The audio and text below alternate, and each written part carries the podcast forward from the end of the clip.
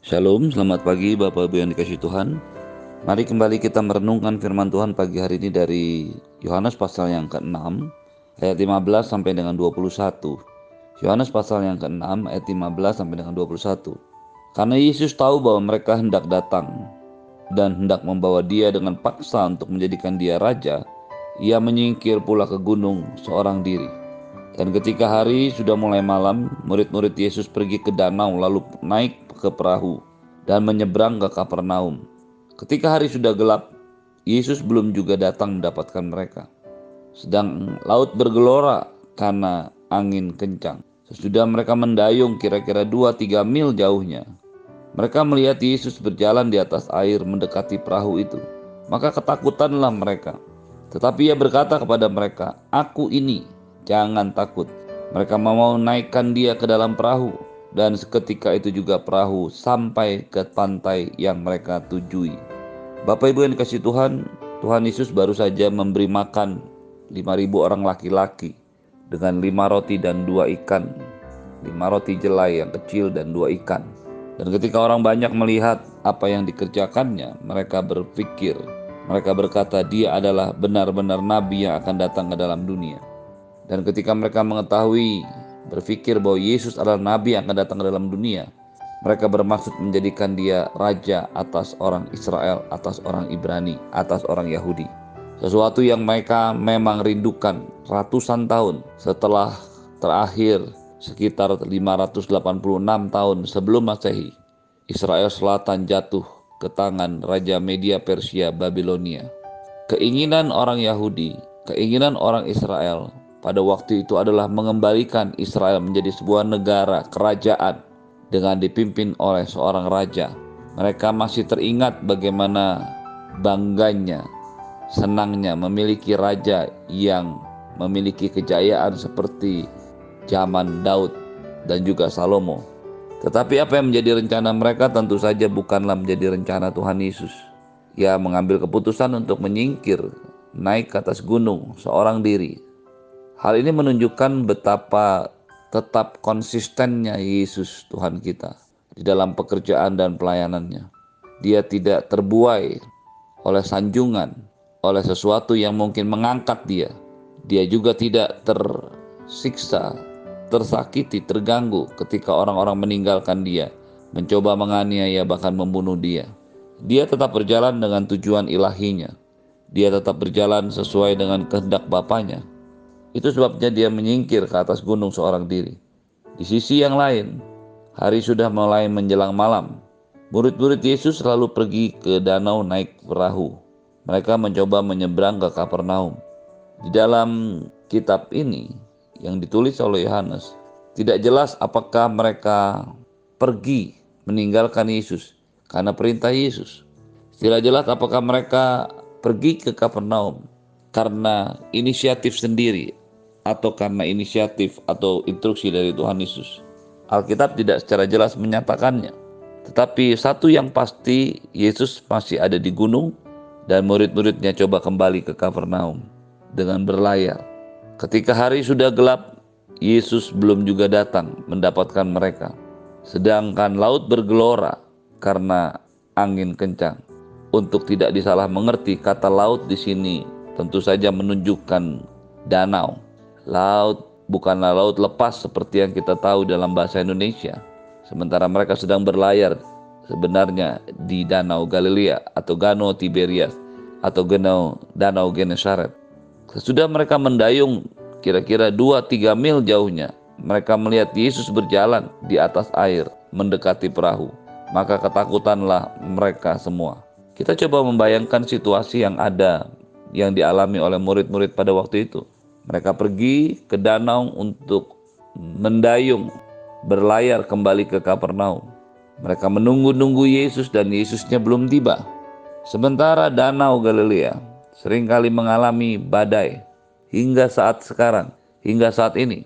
Badai sering terjadi karena letak danau Galilea seperti sebuah cekungan yang dikelilingi oleh pegunungan, lembah-lembah, dan juga bukit-bukit yang tinggi. Sehingga pada saat angin datang, maka angin itu akan berputar. Angin itu akan menjadi sangat kuat karena terhalang oleh pegunungan, pebukitan yang ada di sekitar Danau Galilea. Danau Galilea adalah seperti sebuah mangkok yang dikelilingi oleh pebukitan, gunung-gunung yang ada di sekitarnya. Keadaan yang dialami oleh murid-murid Tuhan adalah keadaan yang bukan biasa atau tidak biasa, tetapi keadaan yang juga sering terjadi di Danau Galilea. Mengapa hal ini penting buat kita sadari? Sekali lagi, kita tidak tahu mengapa atau siapa yang mengutus, siapa yang menyuruh murid-murid untuk pergi ke Kapernaum. Tidak ada satu catatan jelas yang menyatakan hal ini, tetapi yang pasti Yesus mereka tinggalkan di gunung seorang diri. Hari sudah menjelang malam, badai sedang bergelora. Tapi mengapa mereka masih terus mendayung? Mengapa mereka masih terus melanjutkan perjalanannya tanpa menunggu Yesus? Mengapa mereka tidak bersabar sebentar menunggu Yesus datang, lalu bersama-sama dengan Yesus menyeberang ke Kapernaum. Seringkali di dalam kehidupan kita, kita juga mengalami hal yang sama. Ada hal-hal yang tidak jelas, yang kurang bisa kita mengerti. Tiba-tiba saja terjadi dalam kehidupan kita. Sekolah kehidupan di dalam kehidupan setiap orang percaya adalah satu-satunya sekolah yang sering kali kita tidak perlu daftar untuk masuk ke dalamnya. Tiba-tiba kita sudah ada di dalamnya. Kita tidak tahu kapan dimulainya, tapi secara tiba-tiba kita sudah ada di dalamnya. Inilah yang dialami oleh murid-murid Tuhan. Mereka tidak menunggu Yesus. Hari sudah menjelang malam, laut sudah mulai menggelora, maka mereka memutuskan untuk berlayar. Tetapi baru dua tiga dayung, Yesus menyusul mereka, mendekati mereka, dan mendekati perahu tempat di mana mereka mendayung. Maka ketakutanlah mereka semua. Di dalam Matius, ketakutan ini terjadi karena mereka berpikir yang mendekati mereka itu adalah hantu.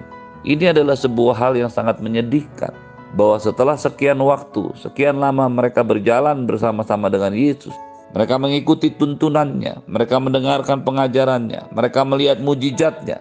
Mereka masih belum juga mengenal Yesus. Bahkan yang lebih tragis lagi, mereka berpikir yang berjalan di atas air itu adalah hantu. Bukankah hal yang sama juga sering terjadi dalam banyak kehidupan orang Kristen, orang percaya pada masa kini? Mereka berjalan sendirian, mereka meninggalkan Yesus, mereka memutuskan semuanya sendiri. Di tengah-tengah badai, mereka ketakutan, bahkan pertolongan Tuhan tidak lagi mereka kenali karena mereka berpikir tidak ada satupun yang bisa mempedulikan mereka. Ketika murid-murid Yesus melihat Yesus datang kepada mereka, mereka ketakutan. Mereka tidak mengenali Yesus, bahkan mereka mengiranya sebagai hantu. Di manakah pengenalan yang benar, kedekatan yang selama ini ada dalam hidup mereka? Mengapa mereka begitu kacaunya sehingga mereka tidak tahu itu Yesus, bahkan mengiranya sebagai hantu? Kegelapan malam yang ada pada waktu itu, gelombang angin yang besar membuat konsentrasi mereka menjadi terganggu membuat mereka tidak lagi fokus, membuat mereka semua tergoncang oleh karena keadaan yang ada di sekitarnya. Setiap kali Anda dan saya menghadapi satu masalah dalam kehidupan yang diizinkan Tuhan, pastikan Anda dan saya tetap tenang. Pastikan kita bisa tetap tenang. Firman Tuhan berkata, kesudahan segala sesuatu sudah dekat, karena itu jadilah tenang, supaya engkau dapat berdoa. Seringkali goncangan, masalah, badai yang ada dalam hidup kita ditambah dengan kegelapan malam, ditambah dengan perasaan kesendirian, membuat kita yang sudah terpisah dari Tuhan menjadi tidak mampu melihat Tuhan. Pagi hari ini biar firman Tuhan ini mengajar kepada kita satu perkara yang luar biasa. Yang pertama, pastikan engkau dan saya tidak pernah meninggalkan Yesus dalam perahu kehidupanmu. Pastikan engkau berjalan membawa serta Yesus dalam hidup pelayanan, pekerjaan, bisnis, dan rumah tanggamu. Beberapa orang berkata bahwa bagaimana mungkin kita meninggalkan Yesus karena dia sudah ada dalam hati dan hidup kita. Yang saya maksudkan adalah meninggalkan Yesus bukanlah membuang Yesus dalam dari dalam hati kita, tetapi dengan tidak bersekutu, dengan tidak meminta pendapat, dengan tidak meminta tuntunannya, dengan mencari jalan sendiri, dengan mencoba memutuskan sendiri. Seringkali ketika amarah datang, ketika hati tersakiti, ketika hati dikecewakan, kita tidak lagi mampu berpikir di manakah Yesus. Reaksi kita, respon kita kadang-kadang lebih cepat daripada apa yang bisa kita pikirkan. Inilah yang dimaksudkan ketika murid-murid meninggalkan Yesus di atas gunung. Mungkin mereka berpikir malam sudah semakin larut, Yesus belum juga tiba. Danau sudah bergelora airnya. Mengapa kita tidak jalan saja? Tidak ada yang berpikir bagaimana menunggu Yesus.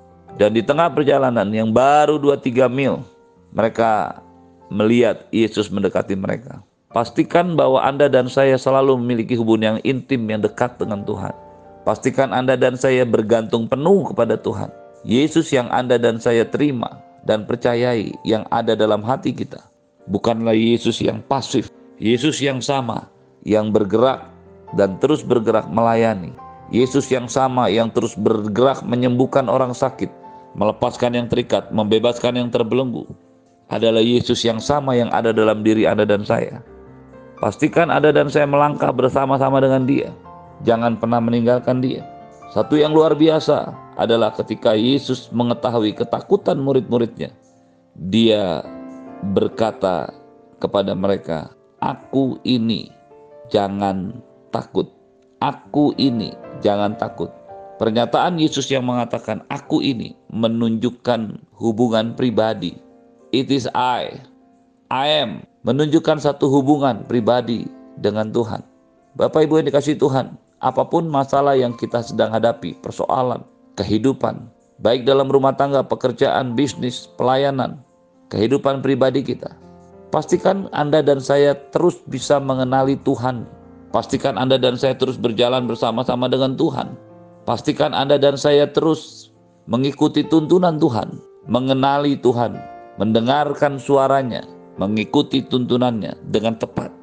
Yesus menyatakan dirinya, "Ini aku, aku ini." Baru kemudian dia berkata, "Jangan takut." Ketakutan bisa timbul ketika Anda dan saya berjalan seorang sendiri dengan kekuatan kita. Tetapi ketika Yesus menyatakan diri, dia bukan menegur mereka, jangan takut atau mengingatkan mereka. Dengan lebih dulu dia mengatakan, "Aku ini." Dengan kata lain, Yesus ingin menyatakan, "Bersama-sama dengan aku, kamu tidak perlu takut lagi." Tapi persoalannya, di manakah Yesus dalam hidupmu hari-hari ini? Ketika mereka melihat itu Yesus, mereka mencoba menaikkan dia ke dalam perahu. Dan seketika itu juga perahu tiba atau sampai ke pantai yang mereka tuju.